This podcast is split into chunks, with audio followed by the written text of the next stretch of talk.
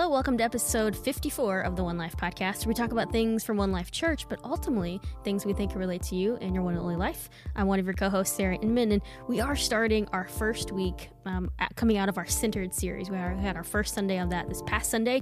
If you didn't have a chance to watch or listen to that message, um, you can go to the One Life app or onelifechurch.org, hit messages. You can find that information there and see the content that we've created. We have a couple things that we're hoping to do through the podcast, as that's one of the things we've asked people to do um, during the next seven weeks is to listen to the podcast because there's three things we would like to do here. We want to build a Christ centered worldview. That's what we're hoping the whole idea of our centered series does. Build confidence about our Christ centered worldview. Be able to have um, confidence as you're learning and seeking and getting an understanding. Um, and then ultimately, the podcast, what we're hoping to do is to learn how to have conversations about that Christ centered worldview. And today we have Zach Bilo on the podcast. We're going to be talking to him uh, in here in a few minutes about that um, and some of things that he's been studying and learning and how he's continuing to use that information to help us talk and have conversations. But I'm joined today, um, as always, by our co host and lead pastor, Brett Nicholson. And Brett has some stuff that he'd love to kind of start each of the podcast uh, for the next seven weeks, some information about. So, Brett, it's all you. All right. Well, thank you. Uh, anyone who did take us up on this, if you've never listened to the podcast before, hopefully you'll go back and want to uh, listen to them in the past. We've had a lot of very interesting guests from around our city, and so I encourage you to continue to track with it. But we did ask everybody to do it for the purpose of conversation. So I'm going to frame up the next several uh, several weeks that we have going, and our, our primary passage that we're going to look at, we quoted on Sunday. It's First Peter chapter three, and it says this: "But in your hearts revere Christ as Lord. Always be prepared to give." Give an answer to everyone who asks you to give the reason for the hope that you have. So always be prepared. Somebody asks you, why do you believe this stuff? Why do you go to church? Why do you why do you worship? Why, why does anything matter? You're supposed to be prepared to be able to give a halfway good answer. So one of the things that we're going to do over the next several weeks is we are going to talk about how to prepare answers. That'll be in podcast in the future. But then, even possibly more importantly, he goes on to say, but do this with gentleness and respect keeping a clear conscience. He gives the manner in which you're supposed to give the answers. And that's where we're going to really start today. We're going to talk about the manner because we all know, we've all lived in it. Uh, we've been on social media where people kind of rage against one another. They talk in social media, like kind of like they do in traffic, where it's like they act like uh, these people aren't really hearing them, but they do. And we all know that's a problem in our society. But how do you talk to people who are of different worldviews and different, who do have different beliefs? Because beliefs are very dear to people. People take them very seriously, and so anger can be kind of on the premium. And so what we're going to hopefully learn uh, over the next several weeks is how to uh, deliver these things. I've had a little bit of experience in this because just being a pastor, I've talked to a lot of people about their beliefs. It kind of comes with the territory. People ask me questions, they may not ask other people.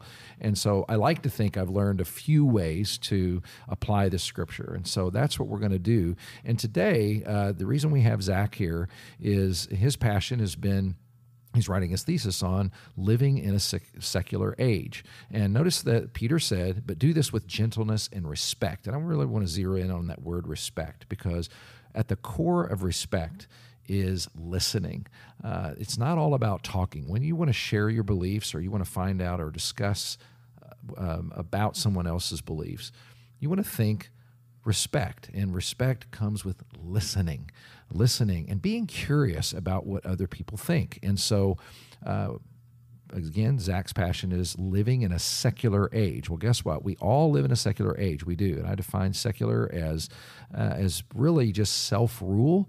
Uh, it's kind of not. It's not necessarily not believing in God. It's just kind of. Uh, you know, just thinking in terms of God's not really directly applicable to my life. I'm doing my own thing, going my own way. So, but we all live in that age. And so, and there's a lot of things about it that uh, I think Zach will help us understand that person that um, we're sitting across the table from, that we're having coffee with, and that we're talking about beliefs. And so that's really what we're going to do is we kind of explore what does it mean to talk to people who do have uh, a secular outlook or a worldview that's um, kind of more of that American secularism.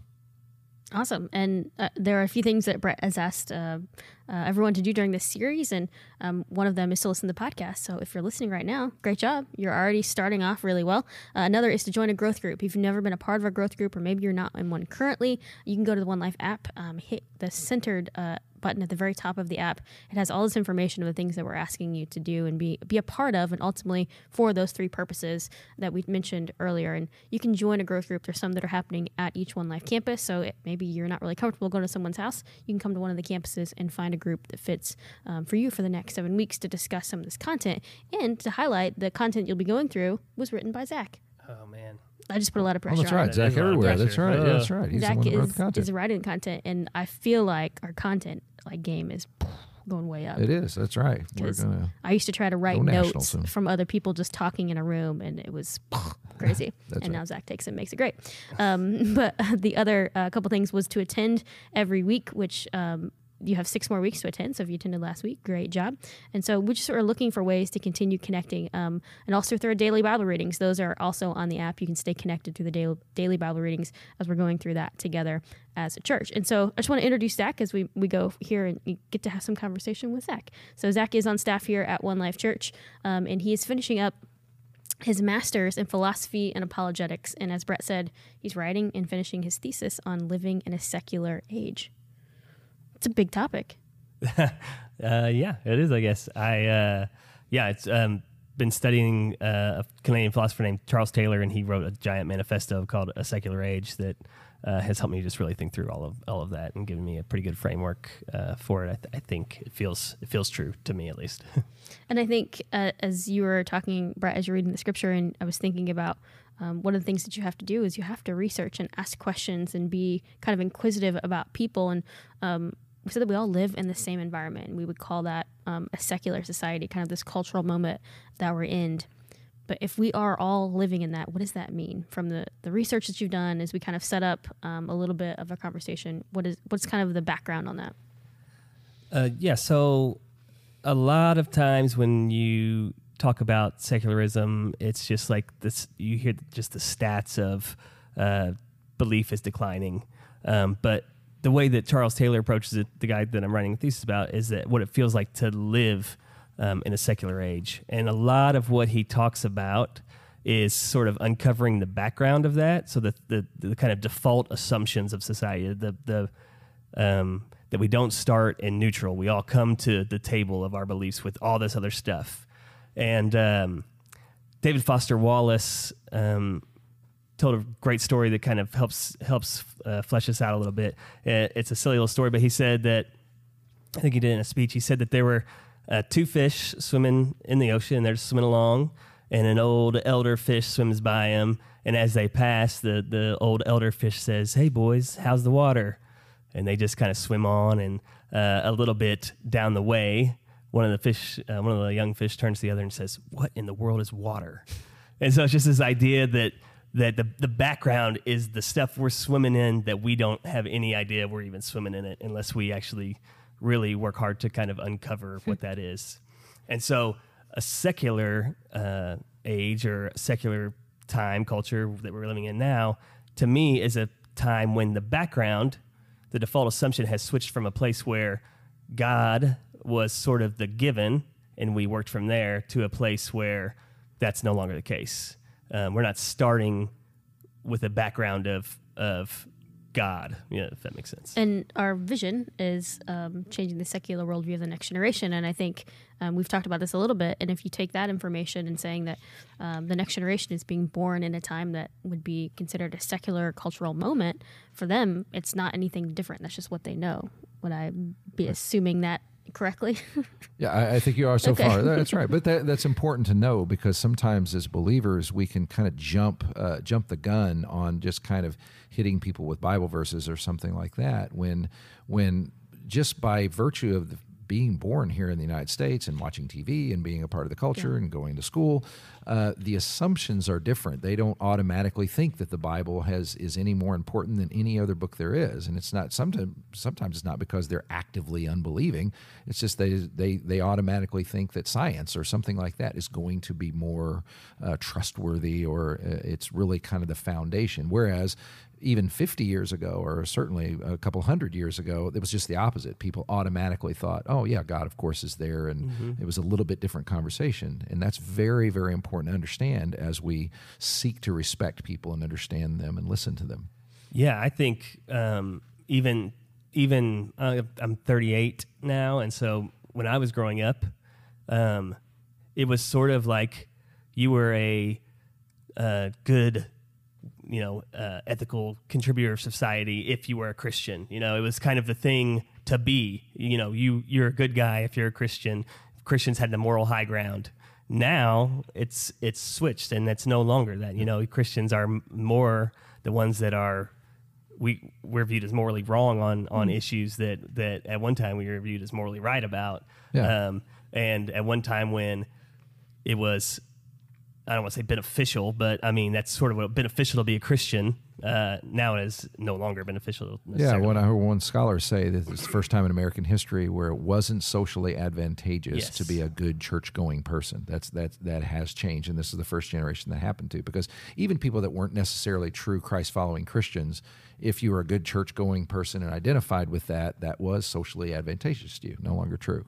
So, and sometimes we need to remind ourselves of that. That uh, we're we're we're just having a very very different conversation. And Zach, before we uh, before we started this, we were talking about just some of the markers of that water that we're swimming in. What are some of those things that we kind of all think, but especially those who are not Christ centered and those who are far from God in our lives? Uh, what are some of those automatic thoughts that they have? Uh, yeah. So one one of the thoughts I uh, is just the, understanding. Uh, it's the question of how we know things. I guess how do we know things are true, and it's sort of this um, this the scientific stance. I guess that that there has to always be certainty, uh, evidence. We're objective. Where uh, just all the overly rational. Um, everything can be explained uh, by by us.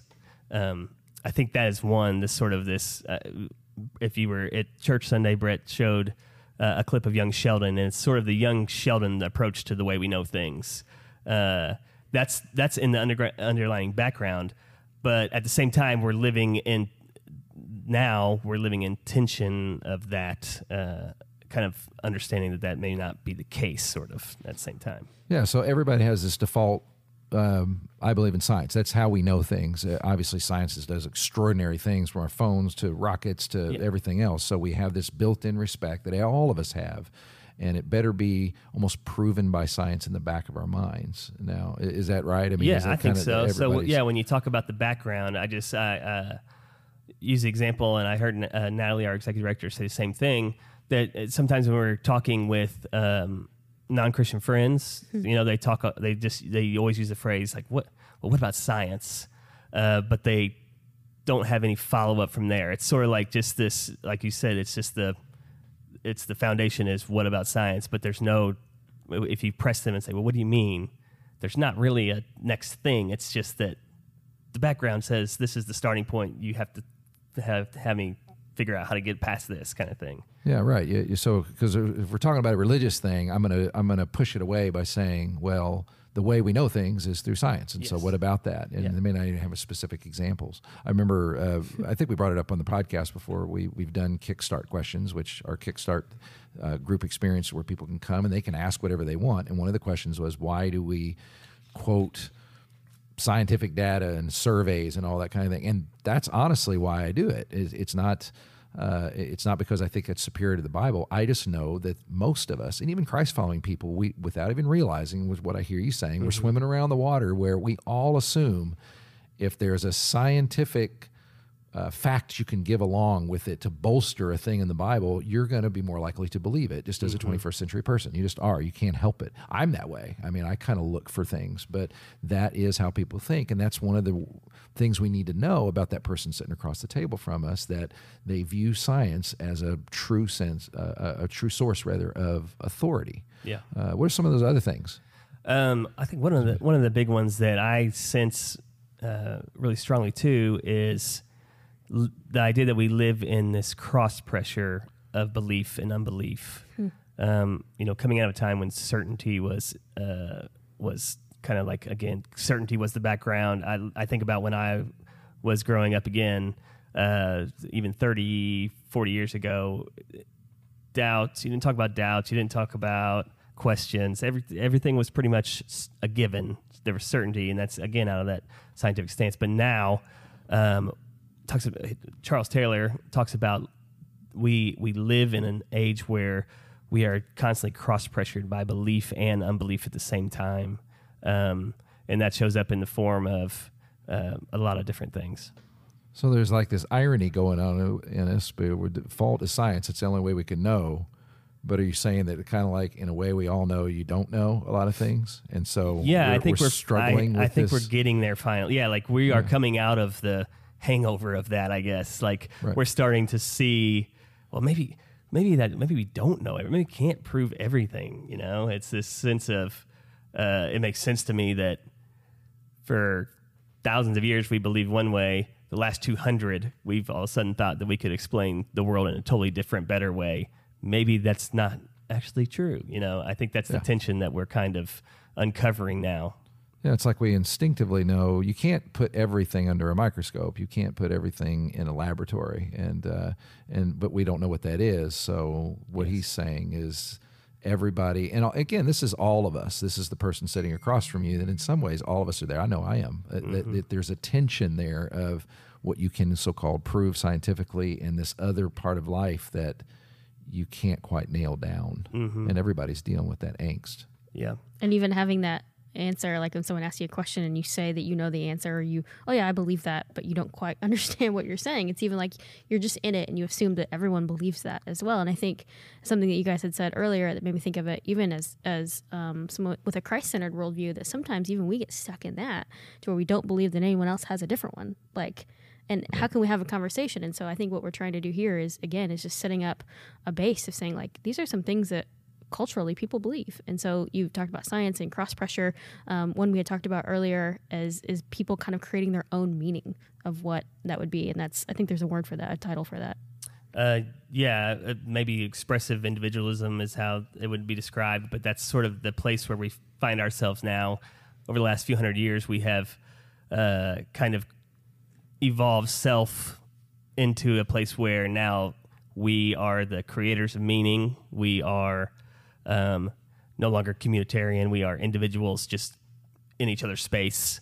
Um, we, you know, we can create our own knowledge. We can create our own meaning. All, all this stuff. It's just uh, based around we manufacture our life kind of thing. Uh, that's one of the. is, is part of that this is for either one of you guys do you think of the way that we get information now as part of that from that that we can get so much of it so quickly that we just have we think we have all the information I, I don't know Yeah, I uh, you know on the individual thing, I think I can, uh, and they say more and more. I, I know my, uh, my brother-in-law; he's a award-winning teacher and everything. He says he's getting the question more and more all the time. Why do I need to know this? Why do I even need to go to school? Because I can look up anything. I can Yeah. get to it. I have information right in my hand, and he's having a hard time coming up with the answer. Like, yes, you need universal knowledge. You need things beyond what you can Google. But a lot of people, they say Google searches are showing things like, "What's the purpose of life?" What people are asking Siri these things, and uh, and and so that yeah, I can get to that because that goes back to the science thing. It goes back to everything else. So another way, one way that's described is uh, the cross pressure between what what he calls the buffered self and the porous self. So if you think of buffered uh, self, it's a it's closed off. Nothing can penetrate it. Um, so you are sort of in your own bubble of you creating your own life, you know, versus the tension that we live in of also this the porous self that there are things that you know if you think of something that's porous a sponge it, it can absorb stuff so that we can have so it's a tension of uh, the buffer that closed off from all other outside forces with the porous self that can absorb uh, and be affected by things outside of it So the modern sense. age is pretty much we're all just a ball of contradictions, right? That's Yeah, what I I'm think hearing. so. We're We're- I- I think living in tensions and pressures and buffers. if he's right, at least if, if he's right at all, it's basically us. Um, a- and I, I don't, necessarily want to jump ahead, but it's basically us coming to terms with what we see as the failure of all the things that uh, that this you know secularization promised. You know that that we were going to you know if we just if we just closed off all outside uh, forces and we just created our own meaning uh, and we just lived as individuals and you know we we we manufactured ourselves then we were gonna and we pushed away anything transcendent anything god anything spiritual anything mysterious that we would all be happier healthier you know blissful people, and and we're starting to see that that's just not not true. You know, there's more people um, on on medication than ever, prescription medication for depression, anxiety, all that stuff. There's um, suicides are at all time high. You know, the we every study kind of shows that we're less and less happy.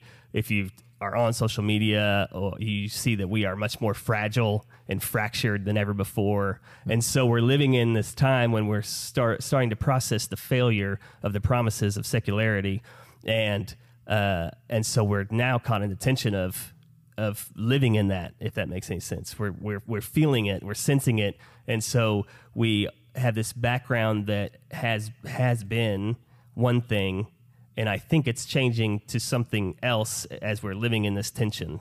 Uh, it's going to get played out, kind of thing. Yeah, and as you say that, though, I, I start getting hopeful uh, in in a sense because uh, it does, and even the individualism thing. I, I, think as you say that, I'm I'm hearing more and more in the cultural conversation how people are longing for community. They're they, we we know we're intensely, terribly individualistic, but it's almost like everybody's recognizing I don't want to be that, and and I want to get in the community. And it's interesting that all those answers are found within like you know in the New Testament. Isn't it yeah. interesting that hmm. it's it includes community as a fundamental part of the reality that you're supposed to have and that's one of the things we're offering yeah so when we're talking when we're talking about having conversations with people and we and we can bring out that tension and we can bring out the the how this whole idea of us creating life in isolation and we're going to be happier we can actually talk about how the vision of life that Jesus had actually was very communitarian. It was very that we are uh, we need each other. We're uh, you know the fullest life is lived when we are in relation with one another that we don't just create ourselves and uh, and then buffer everybody else away. Um, but but Jesus's vision for life is that we are in uh, relation with one another. And that's to, that's a place where jesus' uh, you know vision for life is better than the secular story's vision for life and when we relate that back to having conversations and getting um, to understand people, because I'm, I'm, loving this so much, um, being able, my brain's kind of opening up to some things. I'm like, oh, I don't think I've thought about that. So hopefully you guys are too as you're listening. But um, I would say that for me, I'm probably not going to go up to someone, and I don't think you're saying this at all. I just want to highlight it. I'm not going to go up and be like, hey, you are having a really bad time in life because you're believing in this, right? That that's not the way that I'm going to jump into someone's life, right? right? If I don't have a relationship, not, yeah. yeah. But what I would do is being able to come in and to and say, you know, my hope and joy, you know, that I have for me comes from this, and be able to explain that, which is a little bit, well, a lot of what the the message you or the the scripture you read as we started out um, here as well. And so, um, as we understand some of these things, or kind of put them in our in our base of knowledge, and kind of start from there. How does this help us have conversations? What's something that either one of you have um, using this information, how do we how do we better understand people, or what's a um, one practical step when we're having conversations? Well, for me, it's first of all, it is an awareness, and, and you get that from listening. And, and and I guess I would sum it up like being aware that we're all in the modern age. Number one, science is an authority and that's not something you can uh, criticize out of someone. It just is. It's just because it's how we've all been raised. We all think that way even more than we probably think we do. Going back to your water example like what is water? Well you probably believe in science a lot more than you think you do. So just being aware of that and when someone asks what about science they're not asking a pushback question necessarily. They're asking something that's going to naturally come out and you ought to be prepared to uh, to respond to that. Always be prepared to give an answer. Well, just ask them about that. What do you mean by that exactly? And ask another question. And then the individualism thing, uh, it's the same way. And you can talk out of your uh, your sense of having found relationships and love and those kinds of things in the modern world. Uh, th- those are a couple things that strike me, just portraying that um, that communal sense that you do have, and that God is a relationship God, and those kinds of things. Yeah, I think another helpful thing of just understanding the cross pressure that everyone feels, it can give us a little more confidence because I don't know, we create a caricature of people that don't follow Jesus sometimes as militant atheists or something like that, you know. And the vast majority of people are not that. They are living in this tension of belief and unbelief, of sort of like the uh, the haunting of transcendence and the flattening of the world, all the, all those things um, they're living in tension as you and I are. We just are our tension might be held in a different way, you know, stronger towards a Christ centered belief. Um, so that can give us confidence because you know we're not we're not having to talk to militant atheists that are going to you know belittle all of our beliefs. They're probably going to uh, be open to conversations. I would think. And it, if that's kind of where people are living, kind of in that, that middle section a lot, I would say, um, or even as you're saying, like they're one side or the other, what do you think is the biggest barrier for change? Like from that, um, for using a scale, which we have one around here somewhere Mm-hmm. actually, um, going from one side to the other, like what do you, what's one of the biggest barriers? Not to be the biggest because that's a that's a lot of pressure. Do you want to go first? You Want me too? I You're the go. master's degree guy. I was waiting on that. Yeah. Well, I, I there, I this I'll I'll give you the answer with this the story. Um, of there well actually a, a research experiment that that happened a few years ago. I think it was University of Virginia, and uh, what they did is they brought in individuals. And one at a time, they had they had them go in and sit in a room. It was a room of low stimuli, so there was just white walls. There was no pictures on the wall, no clock on the wall, nothing but a room and a chair. And they told them just sit here for 20 minutes and you know think about just just you know enjoy your brain kind of thing. You know, contemplate, self reflect, that kind of stuff. And they so you could do that, or there was the the big twist with the is there was in the room next to the chair a button you could push that it would give you stimulation through a painful electric shock. And so uh, I appreciate that they made everybody do it first just to eliminate the, the possibility of curiosity because I might have pushed the button just Yeah, out of just see what it curiosity. does. Who wouldn't? So, so they made everybody do it first. Uh, and after they did it, everyone said uh, that they never wanted that to happen again. And they even asked them a question of, would you pay money to not get shocked again? And they all answered yes. uh, so the, the experiment ensues, and um, people just sit there. All I have to do is sit there and not fall asleep and not get out of the chair. And it was shocking. Um, the women were much smarter than the men. The women, 25% of them decided to push the button and, and receive electric shock instead of sit there for 20 minutes. But 75% of men uh, pushed the button. And so, what that study showed is that we have a really hard time being with ourselves and reflecting and just thinking, you know, in an information economy, which is what we have, what you talked about, everything that you want, you can be distracted with Yeah. endless amounts of information. We never process anything. And so, uh, which is, is again just such a beautiful thing about the gospel, about about Jesus, uh, about uh, all the spiritual masters that have come before through the Christian faith, about just how important contemplation is. And I think that that again is probably why we see fractured and fragile people is because we're not contemplating actually who- who we are. Wow.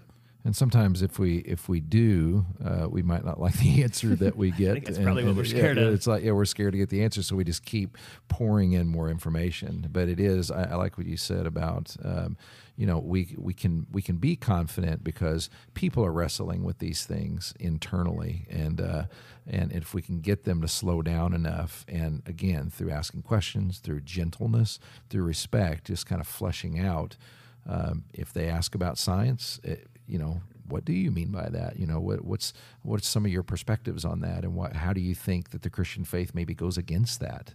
And a lot of people probably wouldn't be able to know. They would be like, well, in, and and we're going to talk in future podcast about evidence that you can offer, even some scientific things that you can back up belief. Uh, a lot of people have wrong ideas about how the New Testament was put together, and you can have simple answers to that kind of thing in there. Uh, but yeah, trying to get people to contemplate a meaning beyond that without being scared half to death is a little bit more of a challenge. But uh, we'll talk some more about those things as we go and travel through these. Oh, yeah, I think. Oh, sorry. I think the other thing that people could and should just do, and this is why we're doing the worldview s- series, is is that we should learn what Jesus' vision of life was, so that we can see we can compare it against the background and see where it's different and see where it tells a better story than uh, than what secular story tells us. Exactly, yeah, because that picture of service, he came to not to be served, but to serve, and uh, just the picture of life that he gives, and, and somehow moving that robes and sandals world into the modern world of technology, because everybody is aching for that, but they want meaning and they want uh, they want to see life that is communal, and everybody desires it, and believe it or not, as old as sometimes. Uh, you know old fashioned as the church can look at times it really does. Its its beauty is surfacing through all the things the very things that people are struggling with in a secular age Guys, this has been terrific, and I, um, I think for me, I know it's definitely creating a solid foundation and base to kind of kick the rest of the series off. This is a great start, and hopefully, as you guys are listening, this is a great opportunity for you. We'd love to hear your feedback, anything that um, you want to add to or ask questions about. You can email us at podcast at onelifechurch.org, and we would love um, to have conversation with you as well. So, Zach, thank you so much for joining us and coming on and sharing some of your field of study and just um, some of the things you have. And Brett, anything um, that you want to point people towards for the next week? Yeah, I just want to encourage everybody to stay tuned with the podcast because we're we are is going to continue to build this whole thing on conversations. We're going to do some very practical things about how to be prepared to give an answer. And the guests we're going to have, we've intentionally gone after people who came to Christ as adults who were a very different worldview and then made uh, you know cross that bridge over into faith. What's what was life really like for them? What kinds of things impacted to them? What didn't impact them? Uh, we're also going to have an apologist on that's going to talk about literal evidences, someone that does debate and does all those things. And so it'll be good stuff. And I think uh, by the time you listen to all those things, you'll have a little bit better handle and you will have a little bit more confidence talking to people. Awesome. This has been super fun. Thank you guys for joining us. We'll see you next week. Thanks for listening to this week's episode of the One Life Podcast. If you heard anything that you want other people to know, we totally love it if you share that out on social media and let other people hear it as well. My name's Sarah, and I produced this episode, and our music was produced by Micah Robertson and Ben Brock. Make sure you hit the subscribe button so you get an alert anytime there's a new episode. If you ever want to contact us at the podcast, you can email us at podcast at onelifechurch.org.